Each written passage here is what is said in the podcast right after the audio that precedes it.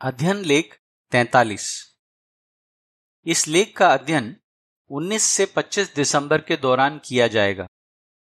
विषय, सच्ची बुद्धि पुकार रही है। यह लेख नीति वचन एक के बीस पर आधारित है, जहाँ लिखा है, सच्ची बुद्धि सड़कों पर पुकारती है, चौराहों पर उसकी आवाज़ गूंजती है। गीत अट्ठासी, मुझे अपनी राहें सिखा। एक झलक। आज दुनिया में सलाह देने वालों की कमी नहीं है, लेकिन यहोवा हमें जो बुद्धि देता है, वो उनकी सलाह से कहीं बढ़कर है। नीति वचन की किताब में एक दिलचस्प बात लिखी है। वो ये कि सच्ची बुद्धि चौराहों पर पुकारती है। इस लेख में हम जानेंगे कि इसका क्या मतलब है। हम ये भी जानेंगे कि हम बुद्धिमान कैसे बन सकते हैं। क्यों कुछ लोग यहोवा की बुद्धि भरी बातों पर कान नहीं लगाते। और अगर हम यहुआ की बातों पर ध्यान दें तो हमें क्या फ़ायदा होगा? पैराग्राफ एक, सवाल। जब हम लोगों को बाइबल की बुद्धि भरी बातें बताते हैं तो बहुत से लोग क्या करते हैं? कई देशों में हमारे भाई बहन भीड़ भाड़ वाले चौराहों पर लोगों को प्रचार करते आए हैं। वो सड़क किनारे खड़े होकर खुशी खुशी आने जाने वालों को गवाही देते हैं। क्या आपने भी कभी लोगों को इस तरह प्रचार किया है और उन्हें पढ़ने के लिए कुछ दिया है?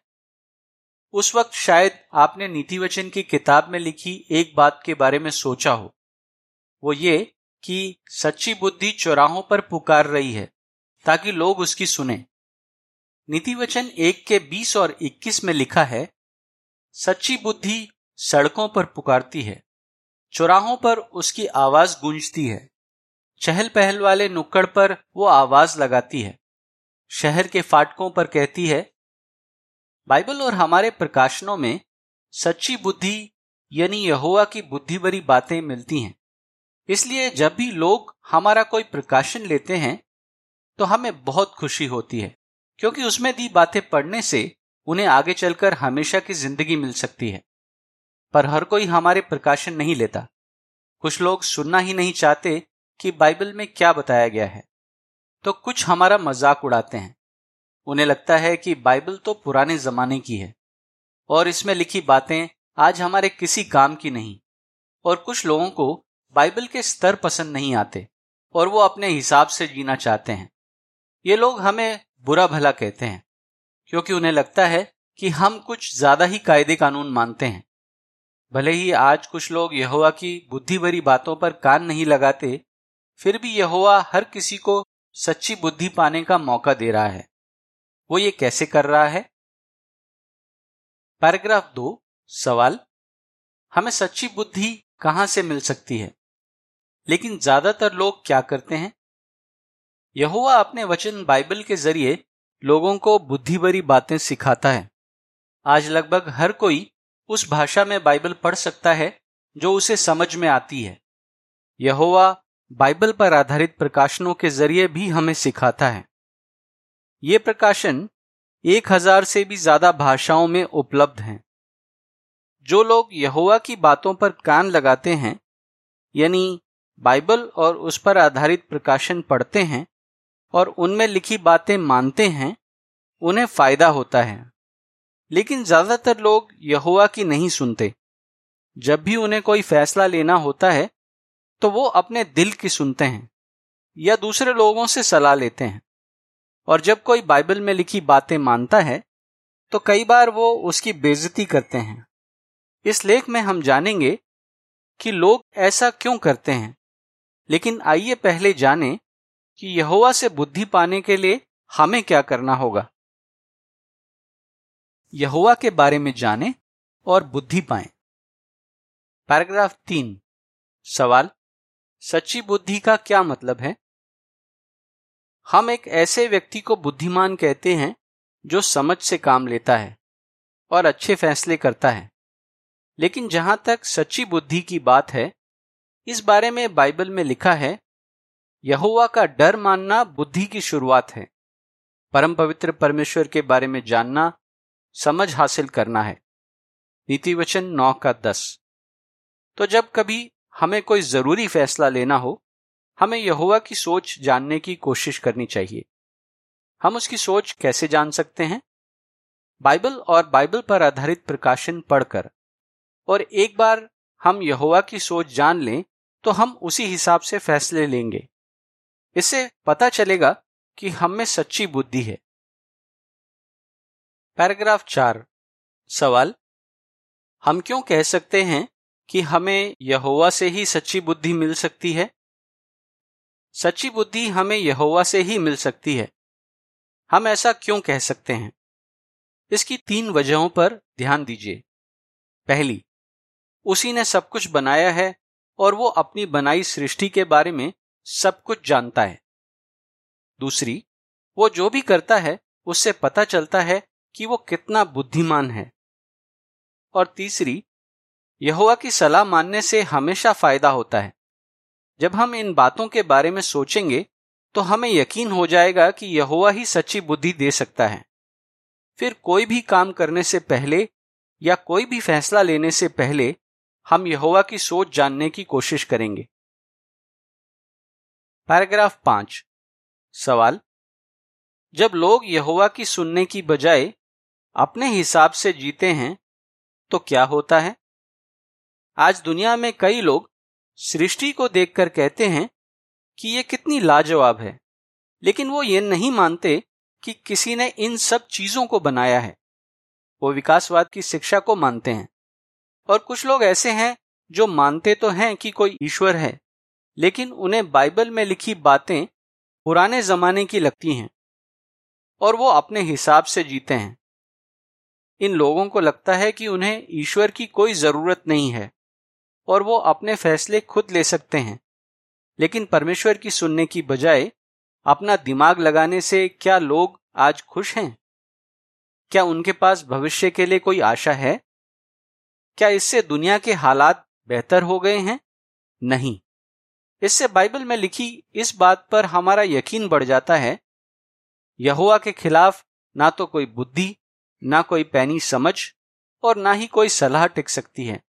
नीति वचन इक्कीस का तीस। सच में यहुआ ही हमें सच्ची बुद्धि दे सकता है। क्या ये जानकर हमारा मन नहीं करता कि हम यहोवा से बुद्धि मांगे? पर आइए देखें कि कई लोग क्यों यहोवा की नहीं सुनना चाहते। बहुत से लोग यहोवा की बुद्धि भरी बातें क्यों नहीं सुनते? पैराग्राफ छ सवाल। नीतिवचन एक के बाईस से पच्चीस के मुताबिक कौन सच्ची बुद्धि की पुकार नहीं सुनते? जब सच्ची बुद्धि सड़कों पर पुकारती है तो बहुत से लोग मानो अपने कान बंद कर लेते हैं। बाइबल में बताया गया है कि तीन तरह के लोग हैं, जो परमेश्वर की बुद्धि भरी बातों पर कान नहीं लगाते। वो हैं नादान, खिल्ली उड़ाने वाले और मूर्ख लोग। नीति वचन एक के बाईस से पच्चीस में लिखा है ए नादानो, तुम कब तक नादानी से लिपटे रहोगे? ए खिल्ली उड़ाने वालों, तुम कब तक खिल्ली उड़ाने का मज़ा लोगे? ए मूर्खो, तुम कब तक ज्ञान से नफरत करोगे? मेरी डांट सुनकर सुधरो। तब मेरे सोते तुम्हारे लिए फूट पड़ेंगे और मैं तुम्हें अपनी बातें बताऊँगी। मैंने बार बार पुकारा, पर तुमने सुनने से इनकार कर दिया। मैंने हाथ से इशारा किया, मगर किसी ने ध्यान नहीं दिया। मेरी सलाह को तुम अनसुना करते रहे। जब मैंने डांट लगाकर तुम्हें सुधारना चाहा तो तुमने इसे ठुकरा दिया। आइए देखें कि ये लोग परमेश्वर की क्यों नहीं सुनते, और हम क्या कर सकते हैं ताकि हम इनकी तरह ना बने। पैराग्राफ सात, सवाल। कुछ लोग क्यों नादान बने रहते हैं? नादान लोग जल्दी से दूसरों की बातों में आ जाते हैं और आसानी से गुमराह हो जाते हैं। आज दुनिया में ऐसे लाखों लोग हैं जो नेताओं और धर्मगुरुओं को बहुत मानते हैं। उनसे जो भी कहा जाता है, वो करने के लिए तैयार रहते हैं। बाद में जब उन्हें पता चलता है कि इतने समय से उन्हें गुमराह किया गया है तो उनमें से कुछ को बड़ा धक्का लगता है। पर कुछ ऐसे होते हैं जिन्हें कोई फ़र्क नहीं पड़ता। वो नादान ही रहना चाहते हैं। उन्हें उन गुरुओं के पीछे चलना बहुत पसंद है। प्रचार करते वक्त हमें ऐसे बहुत से लोग मिलते हैं। वो जानना ही नहीं चाहते कि बाइबल में क्या लिखा है। और वही करते हैं जो उन्हें ठीक लगता है।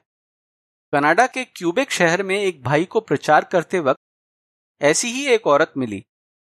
वो अपने पादरी को बहुत मानती थी। उसने उस भाई से कहा, अगर हमारे पादरी हमें गलत सिखा रहे हैं तो ये उनकी गलती है, हमारी नहीं। हम ऐसे लोगों की तरह बिल्कुल भी नहीं बनना चाहते, जो जानबूझकर नादान बने रहते हैं। पैराग्राफ आठ, सवाल। एक समझदार इंसान बनने के लिए हम क्या कर सकते हैं?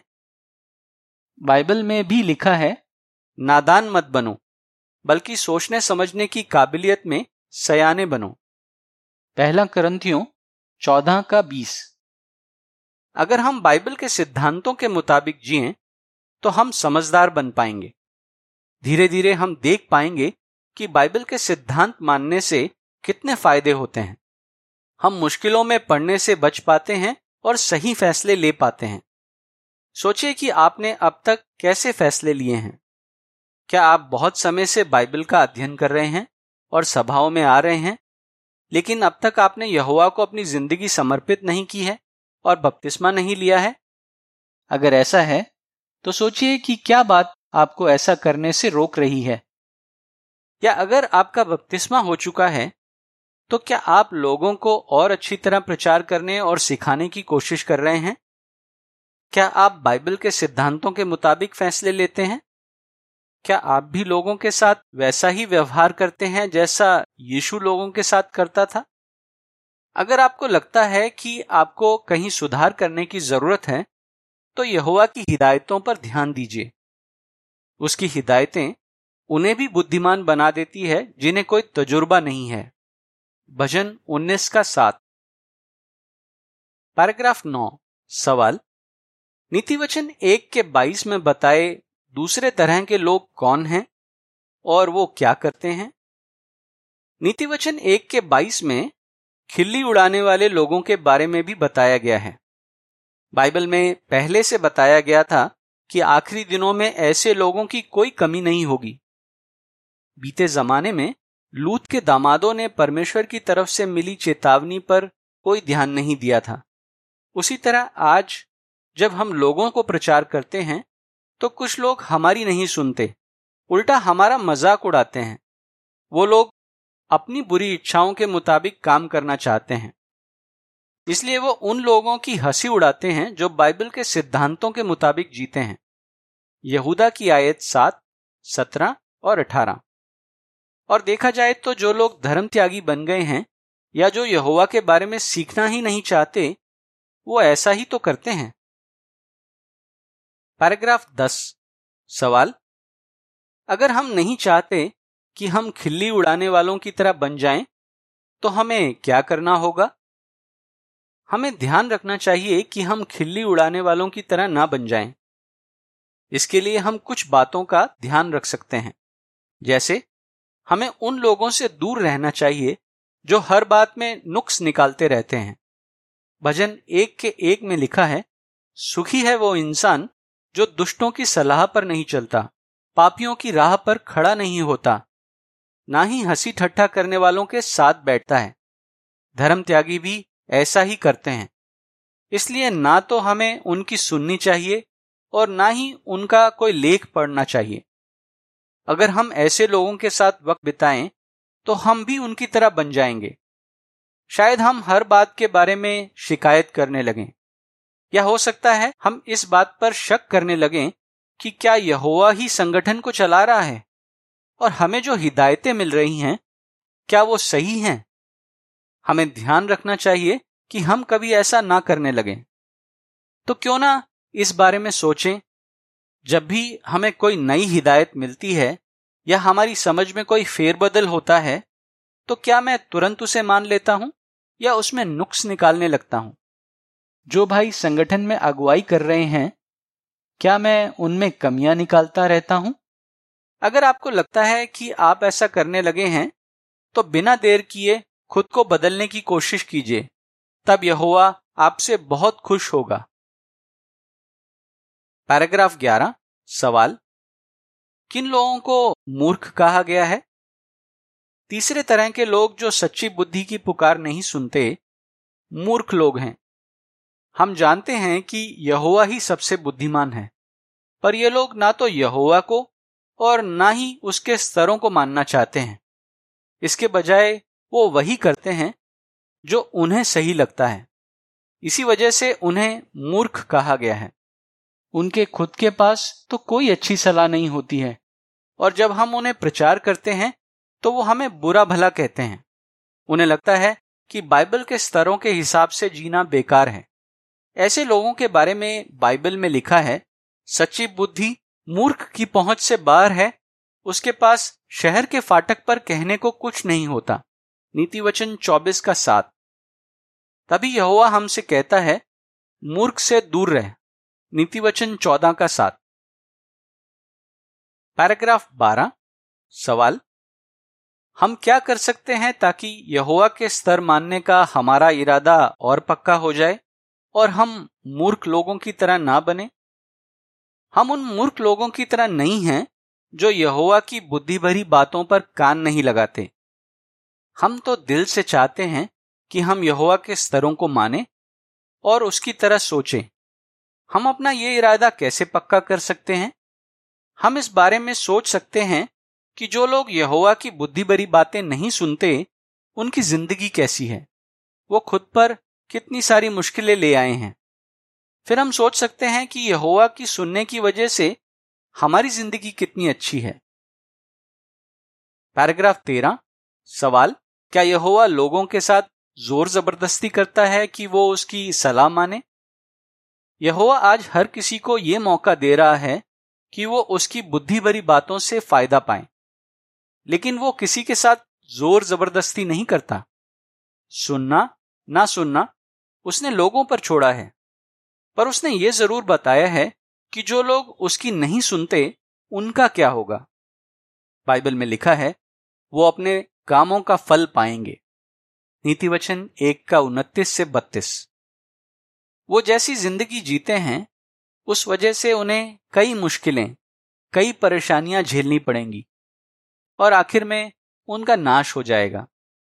लेकिन जो यहोवा की सुनते हैं, और उसके स्तरों को मानते हैं उनसे उसने वादा किया है, तुम बेखौफ जियोगे। तुम्हें विपत्ति का डर नहीं सताएगा। नीतिवचन एक का तैतीस। सच्ची बुद्धि से होते हैं ढेरों फ़ायदे। पैराग्राफ चौदह और पंद्रह, सवाल। नीतिवचन चार के तेईस से हम क्या सीखते हैं? यहोवा ने हमें बहुत सी बुद्धि भरी बातें बताई हैं। और आज हर कोई उनसे फ़ायदा पा सकता है। जैसे नीति वचन की किताब में यहोवा ने ऐसी बहुत सी बातें लिखवाई हैं, जो आज भी हमारे बड़े काम आती है। आइए ऐसी ही चार बातों पर ध्यान दें। अपने दिल की हिफाजत कीजिए। बाइबल में लिखा है, सब चीज़ों से बढ़कर अपने दिल की हिफाजत कर, क्योंकि जीवन के सोते इसी से निकलते हैं। नीति वचन चार का तेईस। हम सब चाहते हैं कि हमारी सेहत अच्छी रहे और हमें दिल की कोई बीमारी ना हो। इसलिए हम अच्छा खाना खाते हैं, कसरत करते हैं और ध्यान रखते हैं कि हमें कोई बुरी आदत ना पड़ जाए। उसी तरह अपने दिल की हिफाजत करने के लिए हम हर दिन बाइबल पढ़ते हैं, सभाओं की अच्छी तैयारी करते हैं, हर सभा में जाते हैं और वहाँ जवाब भी देते हैं।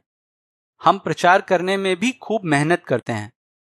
और हम उन बुरी बातों से भी दूर रहते हैं, जो हमारी सोच बिगाड़ सकती है, जैसे अनैतिक मनोरंजन और बुरी संगति। चित्र शीर्षक, जब हम सभाओं में जवाब देते हैं तो यहोवा के साथ हमारी दोस्ती और पक्की हो जाती है। पैराग्राफ 16 सवाल नीति वचन तेईस के चार और पाँच में दी गई सलाह क्यों बहुत फ़ायदेमंद है? आपके पास जो है, उसमें संतुष्ट रहिए। बाइबल में सलाह दी गई है, पैसे के पीछे इतना मत भाग कि तू थककर चूर हो जाए। क्या तू ऐसी चीज़ पर आँख लगाएगा जो नहीं रहेगी? पैसा तो पंख लगाकर उकाब की तरह आसमान में उड़ जाता है। नीति वचन तेईस का चार और पाँच। सच में, पैसे का कोई भरोसा नहीं। ये आज है तो कल नहीं। लेकिन आज हर कोई उसके पीछे पागल है, फिर चाहे वो अमीर हो या गरीब। इसके चक्कर में लोग अपना नाम तक खराब कर लेते हैं और दूसरों के साथ अपने रिश्ते, अपनी सेहत सब दाव पर लगा देते हैं।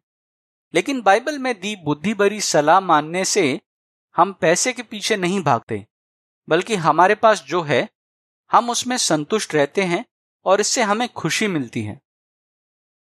चित्र शीर्षक जब हम पैसे के पीछे नहीं भागते तो हमारे पास जो है, उसी में संतुष्ट रहते हैं।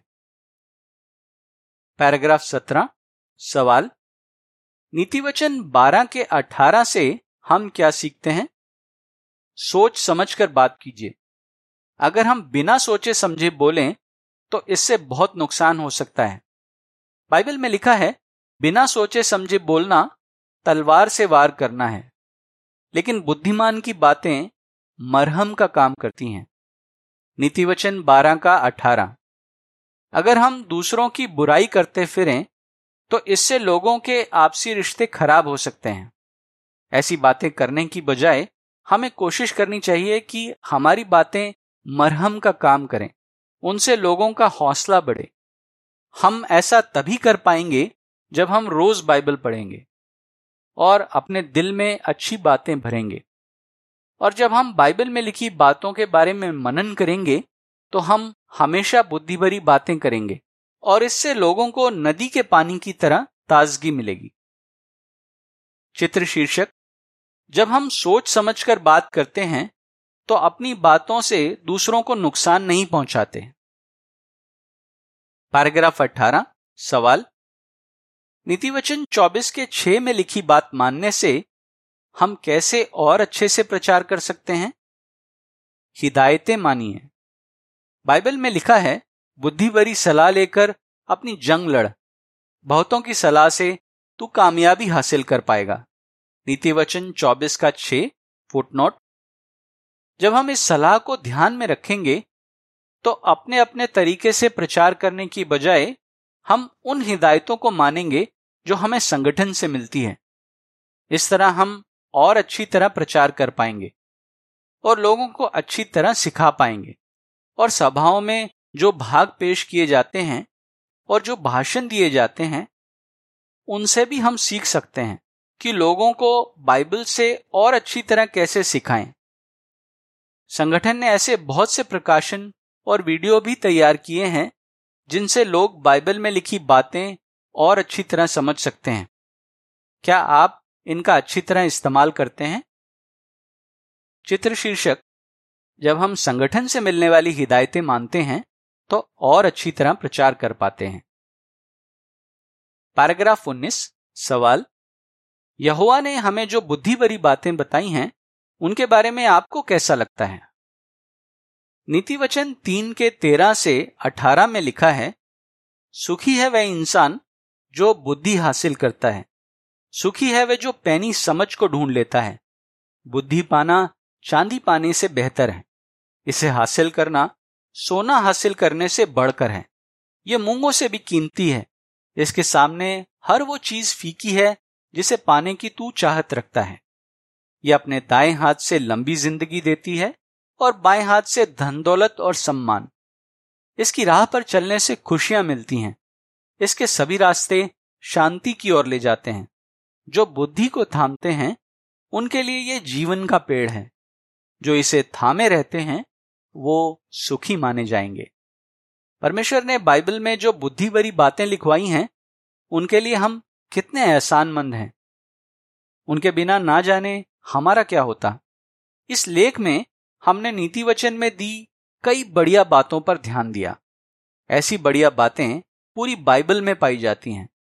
दुनिया के लोग परमेश्वर की बातों पर कान नहीं लगाते।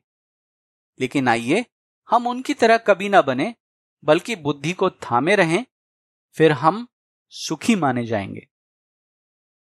आपका जवाब क्या होगा? हम सच्ची बुद्धि कैसे पा सकते हैं? बहुत से लोग यहोवा की बुद्धि भरी बातें क्यों नहीं सुनते, और इससे क्या होता है? आपको नीति वचन की किताब में लिखी कौन सी बात से फ़ायदा हुआ है? गीत छत्तीस। दिल का नाता है जीवन से। लेख समाप्त।